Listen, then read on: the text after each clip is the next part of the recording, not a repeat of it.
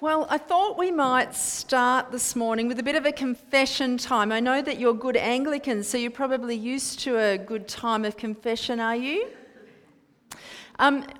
Tell me here if you've ever taken a selfie photo. Come on. I know some of you have. Okay, we're going to take a selfie right now, okay? Now, if I take a selfie here, we're going to have this huge gap in the middle, and it looks like nobody is at St Stephen's at 9:30 a.m. You don't want that, do you? So let's, come on, everybody gather in. Can we have a little bit more gathering in? We want to look like there are lots of people at St Stephen's, and I'm not good at selfies, so I've got to turn the camera around the right way. Okay. Up, okay. Is that better? Okay. There's still, oh, look, I'll cover up the blank chairs. How's that? All right, now, big smiles. Morning, everyone. Another one, I wasn't smiling. I was too busy concentrating. Okay. Excellent. That's wonderful. Okay. We'll post that later. Now, I'm glad that you've admitted to taking selfies, and how many of you, having taken the selfie, have posted it?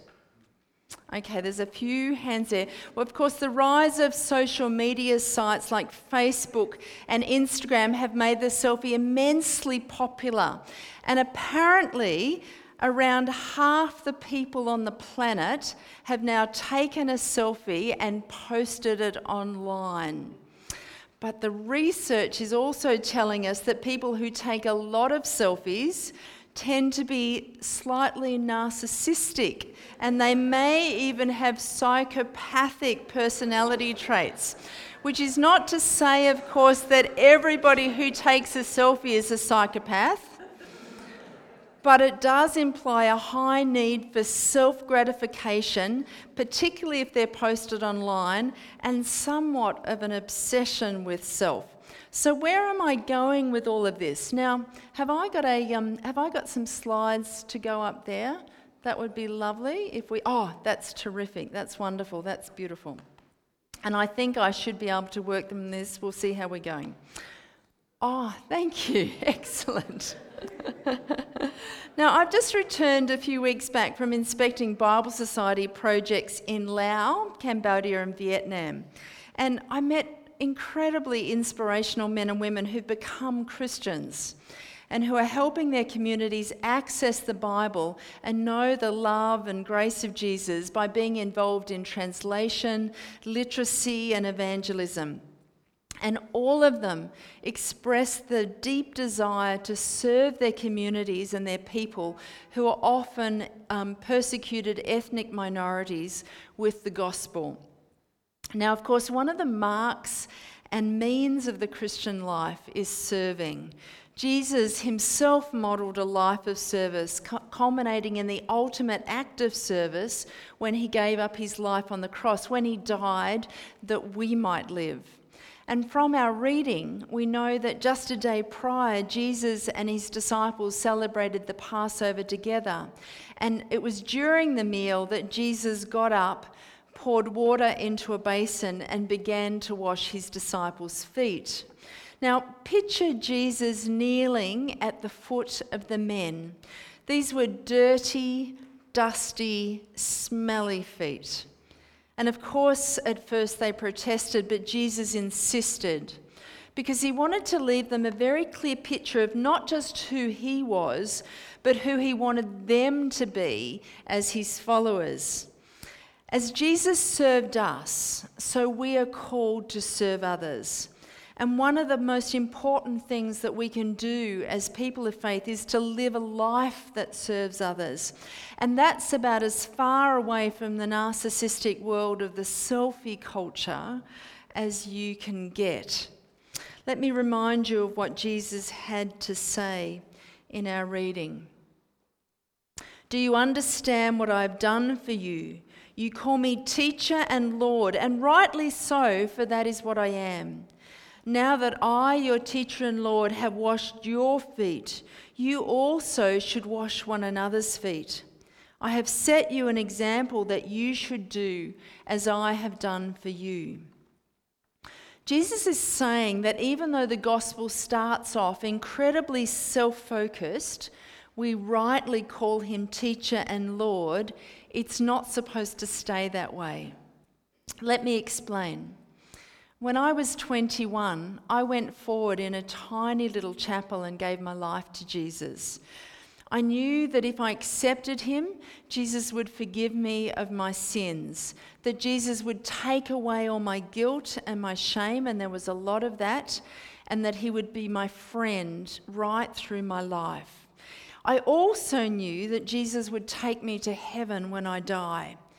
And making that decision felt wonderful, and it was gloriously that morning all just about Jesus and me.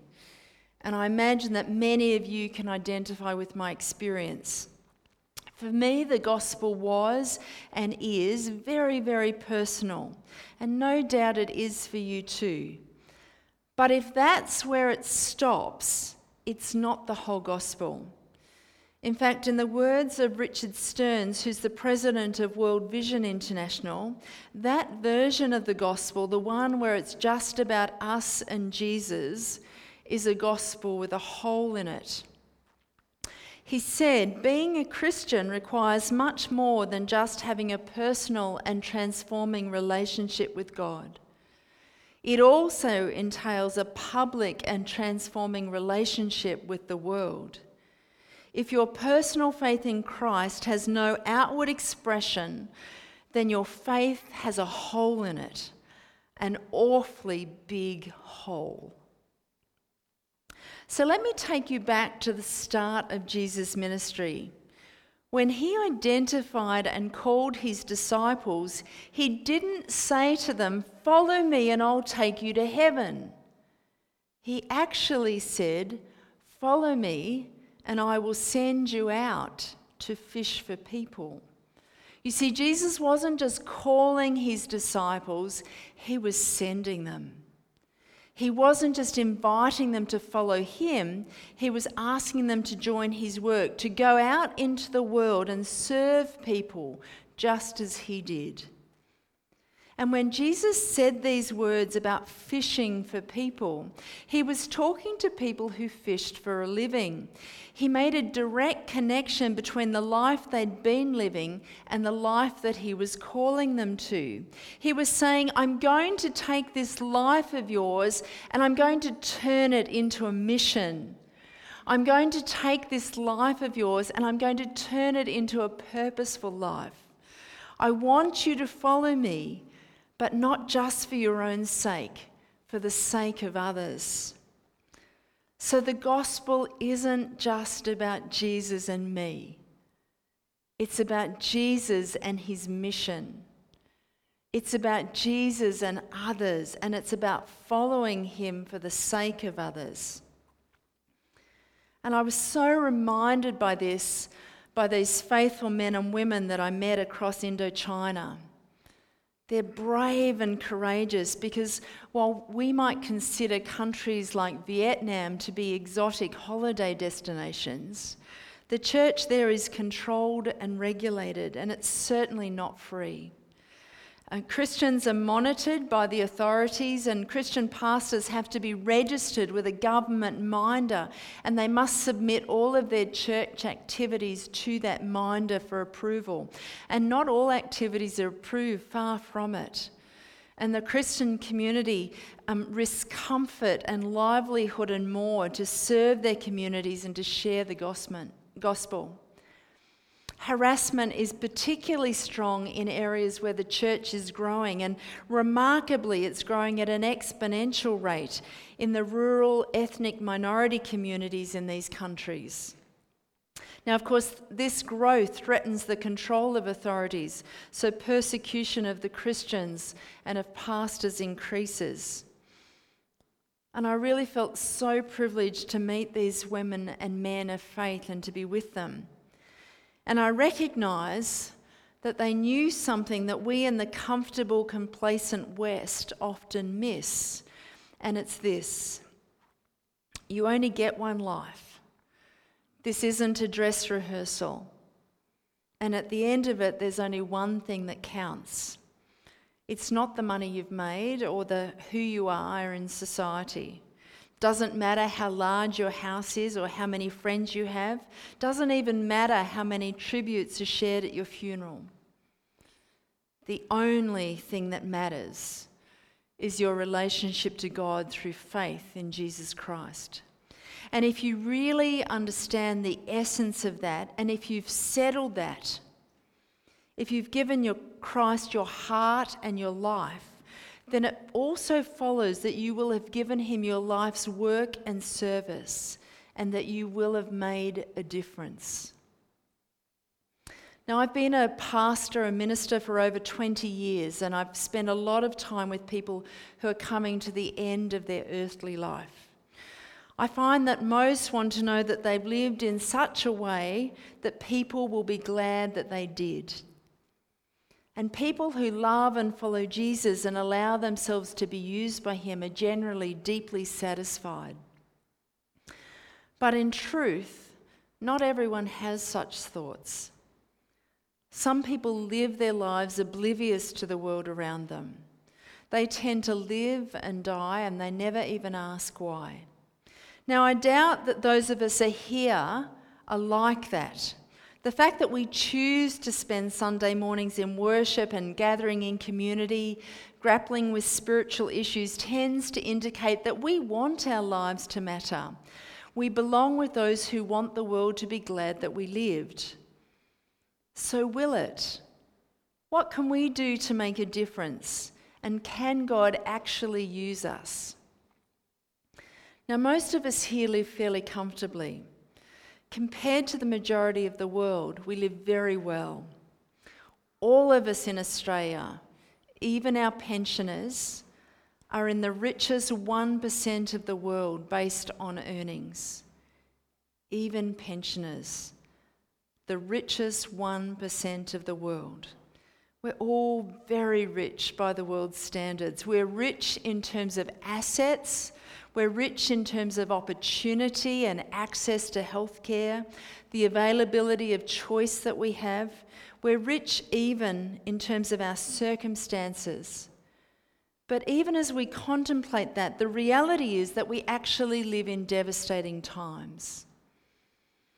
Few of us are likely among the 1.75 billion people in this world who are desperately poor. The 1 billion who will go hungry today, the millions being trafficked in slavery, and none of us is likely to die of a preventable disease anytime soon, of diarrhea or of malaria or measles, deaths all preventable with basic medication.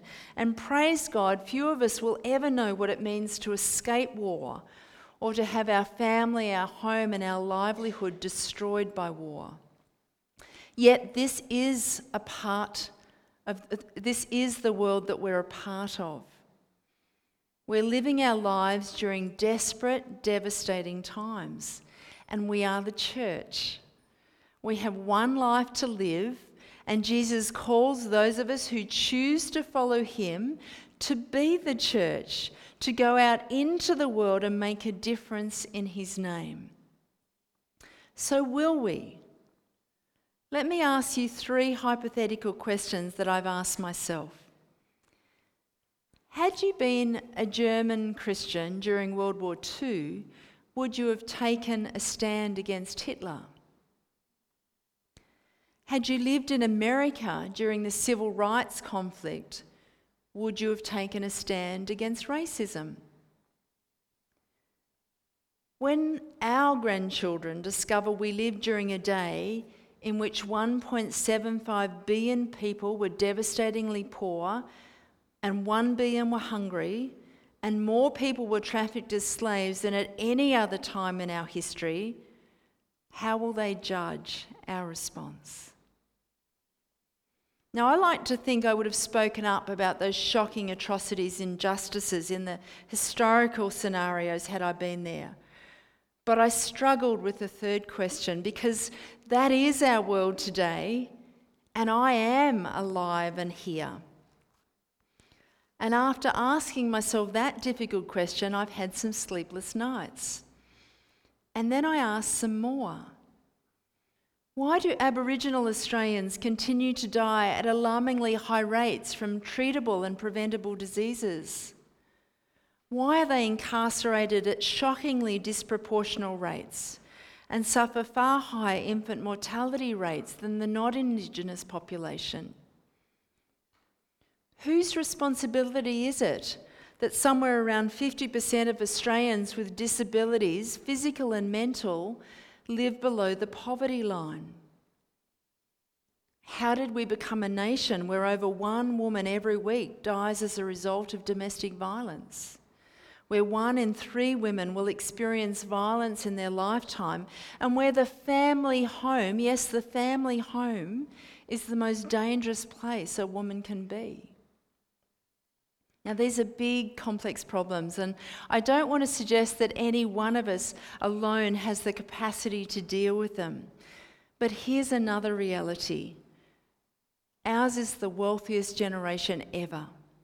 We are bright, we are educated, and we are experienced. We can travel around the world in under 24 hours and send a message in a millisecond. We have sophisticated research and medicine at our fingertips, and we have ample resources. Our world does have enough food to feed the hungry and house the refugees, and the capacity to reach every person on the planet with the gospel. God has given us everything that we need to end physical and spiritual poverty. So why don't we? And whose responsibility is it anyway? You know, when Jesus called his disciples to change the world with him, they were simple fishermen. They weren't powerful, influential men. Jesus wanted more for them than to just run a business or to make a living. He wanted them to make a difference. Anything else was too small a calling. Let me personalise that for us. We might be living good lives. We might genuinely consider ourselves Christian, but if we're following Jesus just for our own sake, we're not really following him the way he wants us to. And if we haven't joined him in his work in the world, our lives are too small. And we've settled for making a living when we could have been making a difference. The author Davy Garland says this: "The call and response of these fishermen should shatter our comfortable world of middle-class discipleship. Disciples are not simply those who fill pews, attend occasional Bible study, and offer to help out in the work of the church now and then. When one is hooked by Jesus, one's whole life and purpose are transformed." Could any of us have fallen for selfie Christianity, where it's still essentially all about us? And if that's the case, I'm not suggesting that our eternity is in jeopardy, but that our purpose is. And when we don't live out our purpose, the world is poorer, and so are we. Now, at this point, some of you might be feeling a little defensive. She doesn't know my life. She doesn't know how busy I am. She doesn't know how hard things are for me. And you're right, I don't. But I do know this. You and I were made to make a difference. Our lives were made to count, and the world should be a better place because of us. I know that some of us are not in a position to do as much as we might want to. Some of us are elderly, perhaps we're infirm, unemployed, caring for others, raising families. But it doesn't change the basic premise that we were called by Jesus to follow him and to change the world in his name, no matter our circumstances. So perhaps you are elderly and unable to get out. Well, you can pray. You can phone and be an encouragement to someone. You can write notes or birthday cards. You can invite others over for a cuppa. Are you infirm? Well, you know how difficult that is then. So find someone who's doing it tougher than you and make it your mission to encourage them and pray for them. Perhaps you're unemployed, and I'm really sorry about that, particularly if you want to work. And I know that financially things are bound to be tough. But on the upside, you have time on your hands. You have time to volunteer, time to run an elderly neighbour to a doctor's appointment, time to encourage others in the same situation. Perhaps you're a busy mum. Well, there are other mums who feel isolated and lonely. Single mums are particularly vulnerable, so how about having one or two of them over for morning tea and a play date on a regular basis? Now, don't fuss. Just be honest and real, and they'll love that you cared enough to have them and their brood over. Perhaps you've experienced trouble. Well, that means you're qualified to stand alongside someone else who has. Listen to what the Bible might be saying to you. God comforts us in our troubles so that we can comfort others.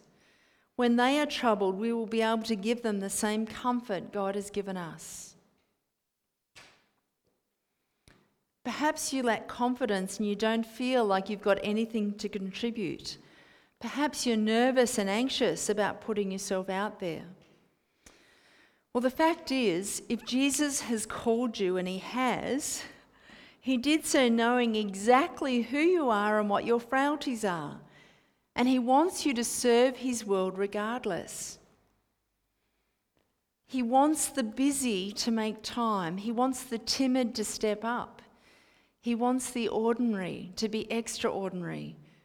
He wants the important to be humbled. And he wants simple, everyday people like us to change the world, or at least our world. He wants us to make a difference, and I'm not sure that any excuse is valid. In the words of one of my heroines, Baroness Caroline Cox, who spent a lifetime working to change the world, nobody can do everything, but everybody can do something. Ephesians says this, "For it is by grace you have been saved through faith, and this is not from yourselves, it is a gift of God, not by works, so that no one can boast. For we are God's handiwork, created in Christ Jesus to do good works, which God prepared in advance for us to do." So let's be clear, we aren't saved by good works, but we are saved for good works. And remember, our God is a sending God. Jesus said, "Peace be with you. As the Father has sent me, I am sending you." And Jesus is actually referenced as being sent 44 times in the New Testament. It was God's deliberate strategy for reconciliation with us, and just as Jesus was sent, so are we. Now, it's easy to think it's for someone else. It's for missionaries. It's not for me. But do you know that the word missionary is never used in the Bible? Not once. And that's because all of God's people are sent. All of us are commanded to go, to be ambassadors for Christ. There is no special class of superheroes, sent ones. Now, it's not our mission, it's God's, and we're not the method, we're just the means. Christ is the method. And as with anything, if you have both method and means, you can achieve great things, only God things. So who are you serving? Who are you sharing the gospel with? Is the world a better place because of you? Who are you making a difference for? Will the world be glad that you lived? We all need to see the need and touch the hurt, regardless of our own. Jesus didn't just announce that the kingdom had come, he demonstrated it. He fed the hungry, he healed the sick, he ministered to the lonely, he included the marginalised, he blessed the children, and he called people back to the Father, and he calls us to do the same. Now, I'm incredibly blessed to be able to spend my working life witnessing mission at its finest. Here at home, Bible Society is increasingly needing to advocate for the worth and value of the Bible. Somewhere around half of Australians still claim to be Christians, but we know a tiny percentage of these actually attend church. Many don't read or engage with the Bible outside of Sunday worship, and we can no longer assume that Australians know the classic Bible stories or how the Bible has been foundational in the development and life of our society. Now, I can readily identify with this as I didn't grow up in a Christian family. I had one grandmother who was a Christian though, and she read and shared stories from the Bible with me. She was my first and earliest Christian influence. And the stories that she shared impacted me enormously, even as a young child. And then in the tiny state school I attended, I was blessed to have a Christian teacher who delighted in sharing his faith with us. Actually, recently I was home in Victoria where I grew up, and I was able to meet with him after not having seen him for somewhere around 40 years. And I was able to thank him and tell him how important it was that he shared his faith with me in primary school. You know, in many ways I was fortunate because many Aussie kids don't even have that level of influence and exposure to the faith. And at Bible Society, we're always looking for ways we can support and encourage not just the sharing of Scripture, but also that understanding of how important the Bible is to our society and the life that we enjoy. And you might be aware that recently we've acquired a number of organisations, so that today Bible Society Group comprises not just Bible Society, but also the Centre for Public Christianity, Eternity News and Kurong Bookshops. And together we pray that we can be a force for good in our nation, not just distributing the Bible, but also encouraging new generations of Australians to take a fresh look at it and the incredible and life-changing message that it contains. Some of you are probably aware and familiar with Bible Society's international mission work, and I'd love to share just a couple of highlights with you from the last year. In war-torn Syria, we've partnered with local churches to provide over 25,000 children and their families with special children's and families' Bibles. And through this, we pray that these children and their families, living through immensely difficult times, might know some hope, restoration, and joy. In South Africa, where you're partnering also, we've been able to provide literacy among over 80,000 black children who live in extreme poverty and who are in dire need of education. We're currently working in South Sudan to provide literacy for the non-literate Chulux. Now, the majority of these people live in refugee camps along the Ugandan border. They're refugees in their own country. And similar literacy work is taking place among women in refugee camps in Cameroon, many of whom have fled the horrors of Boko Haram. In Pakistan, we're partnering in a project that has a particular place in my heart. Over the life of this project, over 30,000 women have learnt to read using the Bible, and over 80,000 Bibles and Bible portions have been distributed through their communities. Now, simple, profound testimonies come to us from those whose lives have been changed by this work, and when I read them, I'm reminded of Jesus' own words. "Truly I tell you, whatever you did for one of the least of these brothers and sisters of mine, you did for me. And conversely, whatever you did not do for one of the least of these, you did not do for me." Now, there is a multitude of good reasons to extend our hands and our hearts in missions, but as Christians, as Jesus' followers, there is none higher than this. When we serve those in need, we are loving Jesus. It's a message that Jesus made crystal clear. When we love them, when we serve others, we love him. And in so doing, we make a difference, and ultimately the world will be glad that we lived. Now, it's ironic. We don't believe in our own ability to make a difference, but clearly God does. Otherwise, he would have had a different plan to change the world. But you know what? We're it. We're the plan.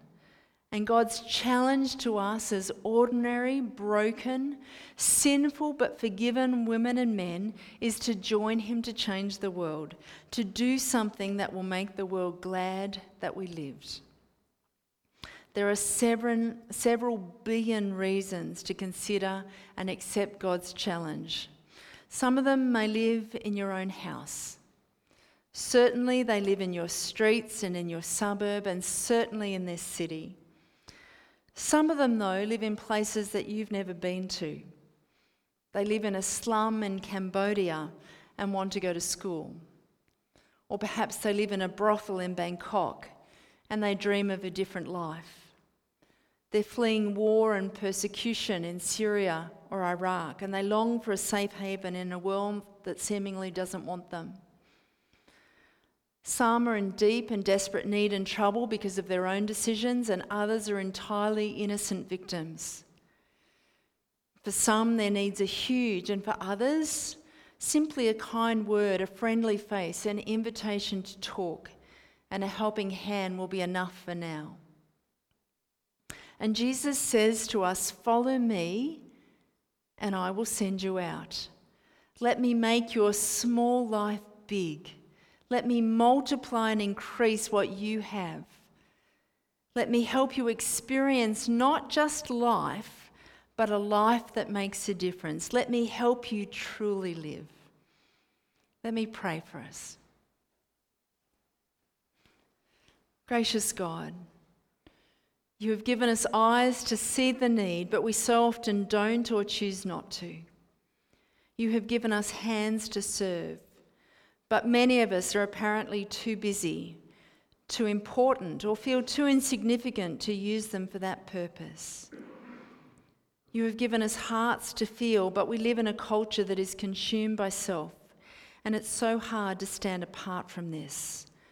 Forgive us, we pray. Send us out again, Lord. Give us another opportunity to serve you and your people. Help us to truly see those you put in our paths, their hurts, their joys, their challenges, their longings and their desires. May we open our hearts and our hands to offer help, support and encouragement, and may they be blessed through us. And as they are blessed, may we be too, Lord. Father, we thank you that you have called us and invited us to partner with you in your mission in your world. What a privilege. Fit us for your purposes, we pray. In Jesus' name, amen.